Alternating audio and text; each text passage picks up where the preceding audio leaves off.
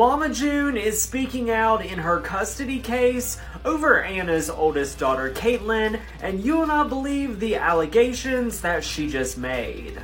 Caitlin, who is Anna's oldest daughter, has been staying with Mama June since she passed away, but now the father of Anna's other daughter, Kylie, wants custody of Caitlin as well. Well, Mama June stated in paperwork today that during his marriage to Anna, the plaintiff frequently physically abused Anna and Caitlin, and it would not be in the child's best interest to be in the plaintiff's care and control. She also responded to his claims that Caitlin would come to visit him with her sister Kylie, well, June said this only happened because his daughter did not want to visit the father if Caitlin did not come with her. And they said while Caitlin did sometimes accompany her siblings, the visits were infrequent. She also responded to his claims that she and Anna had a dysfunctional relationship and said outside of one short period of disagreement, Mama June and Anna had a stable parent child relationship.